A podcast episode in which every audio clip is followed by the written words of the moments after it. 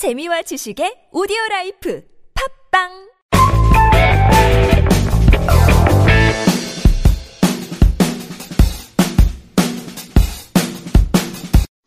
네, 비즈코노미의 석혜탁입니다. 1년 전쯤이었죠. 당시 응답하라 1988은 전 국민에게 저마다의 추억 여행을 선사했습니다.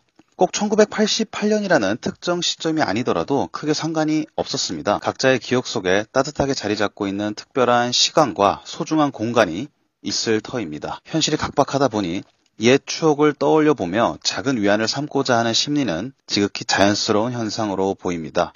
트렌드에 민감한 기업이 사람들의 이런 심리 상태를 놓칠 리가 없습니다. 그 중에서도 롯데월드몰이 꾸준하게 추진 중인 레트로 마케팅에 대해서 알아보겠습니다. 레트로 마케팅이란 말 그대로 복고풍, 레트로한 제품, 분위기, 이미지, 컨텐츠 등을 마케팅에 활용하는 것을 일컫습니다. 추억과 향수를 마케팅 전략에 연계하는 것으로 이해하셔도 좋을 듯 합니다. 어, 이해하기 쉽게 응답하라 1988 이야기를 좀 더 해볼까요? 이 드라마에 등장했던 롯데 제과의 가나 초콜릿은 방송의 인기로 엄청난 매출 신장세를 기록했다고 합니다. 이에 롯데 제과는 1980년대에 나왔던 제품의 포장 디자인, 서체 등을 똑같이 재현해서 추억의 과자 판매전을 기획하였습니다. 이는 레트로 마케팅의 좋은 예라고 할 수 있겠습니다. 롯데월드몰로 시선을 돌려보겠습니다. 국내 최대 복합단지 잠실 롯데타운에 위치한 국내 대표 복합 쇼핑몰 롯데월드몰은 malling 문화 확산에 혁혁히 기여를 하고 있습니다. 우선 malling이란 쇼핑과 문화 체험, 여가를 동시에 즐기는 것을 가리킵니다. 백화점에서 옷을 사고 레스토랑에서 밥을 먹은 후 또 다른 위치에 있는 극장에서 영화를 보고 다시 또 다른 장소에서 사람을 만나는 것처럼 분절된 형태가 아닌 원스톱 라이프 스타일을 구현하는 것입니다. 이를 실현해주는 공간이 바로 복합 쇼핑몰, complex shopping mall입니다. malling을 즐기는 소비자를 가리켜 malling족 혹은 mall-goer라고 부르곤 합니다. malling의 인기에 힘입어 mall rat, mall walker, 몰리 이런 조어들도 계속 생겨나고 있습니다. 세계적인 소비 심리 분석가 파코 언더힐은 mall을 주의 깊게 관찰하면 그 국가나 국민들의 경제적 상황과 심리적, 지리학적 특성을 간파할 수 있을 뿐만 아니라 정신적, 감성적, 심리적 상태까지 파악할 수 있다고 강조한 바 있습니다. 또한 그는 오늘날의 mall은 지역사회 다양한 활동이 이뤄지는 커뮤니티 센터 역할을 한다고 말하기도 했죠. 롯데월드몰 곳곳에서는 다양한 양태의 레트로 마케팅을 목도하게 됩니다. 롯데월드몰 5층과 6층에 위치한 서울 서울 3080은 1930년대의 경성과 1980년대 서울을 엿볼 수 있는 테마 street입니다.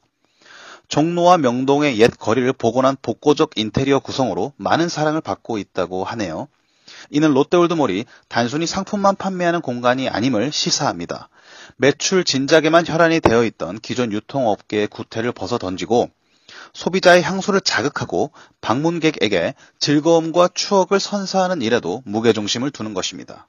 서울 서울 3080에서는 우리나라 최초 영화관인 우미관과 최초 백화점인 화신백화점의 옛 정취를 느낄 수가 있습니다.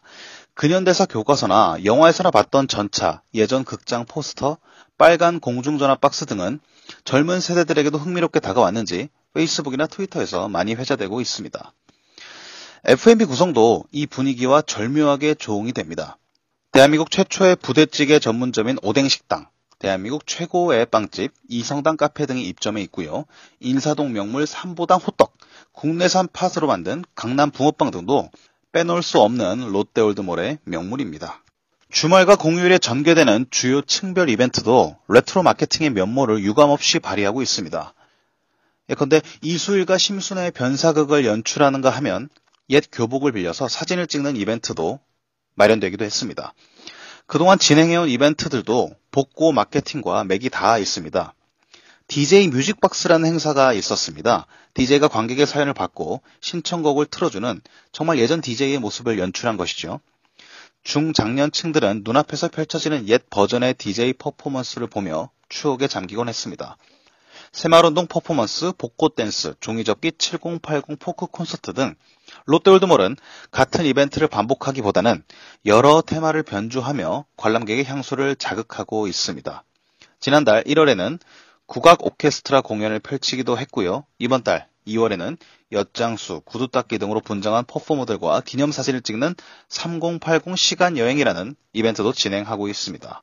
얼스터 대학의 스티브 브라운 교수는 레트로 마케팅을 혁명이라 칭하기도 했습니다. 그는 옛 브랜드의 성공적인 부활과 이것이 만들어낸 이미지가 매력적인 마케팅 옵션으로 대두되는 현상을 가리켜 레트로 혁명이라고 표현한 바 있습니다. retro revolution이라고요. 혁명의 대열에서 낙오되지 않기 위해서는 보다 더 세련되고 창의적인 마케팅 전략 수립이 필요하지 않을까요? 레트로 마케팅은 지난 기억을 항상 아름답고 긍정적인 것으로 미화하는 현상인 무드셀라 증후군과 긴밀한 연관이 있습니다. 무드셀라 증후군은 일종의 기억 왜곡 현상으로도 이해할 수 있겠습니다. 회고 절정이라는 심리학 용어도 짚어봐야겠는데요. 노인들에게 지난 삶을 반추하게 하면 청소년기와 초기 성인기의 기억을 집중적으로 회고한다는 개념입니다. 무드셀라 증후군과 회고 절정 개념을 통해 많은 기업은 레트로 마케팅의 추진 동력을 얻고 복고 트렌드의 시장 가치를 간취했을 것입니다. 하지만 작위적인 복고 프로모션은 오히려 소비자의 반감을 살 수 있기 때문에 주의해야 합니다. 레트로 마케팅은 단순히 과거의 복제를 의미하지 않습니다. 공감이 결여되었다면 고객에게 소구력이 떨어지기 마련입니다. 현재의 트렌드와 기호에 자연스레 녹아들면서 소비자와 쌍방향 소통을 이어갈 수 있어야 합니다. 그럴 때만이 중장년층에게는 익숙함과 노스탤지어를 선사하고 젊은 세대에게는 신선함과 재미를 제공할 수 있습니다. 롯데월드몰의 레트로 마케팅은 개별 상품의 복고화를 넘어서 공간 자체를 추억의 무대로 형상화했다는 점에서 차별점을 갖습니다. 쉼없이 앞만 보며 살아온 현대인들을 따뜻하게 위무하는 프로모션 기법인 레트로 마케팅. 이 레트로 혁명의 승자가 누가 될지 궁금해집니다. 오늘은 국내 대표 복합 쇼핑몰 롯데월드몰의 레트로 마케팅에 대해서 이야기해 봤습니다. 지금까지 비즈코노미의 석혜탁이었습니다. 고맙습니다.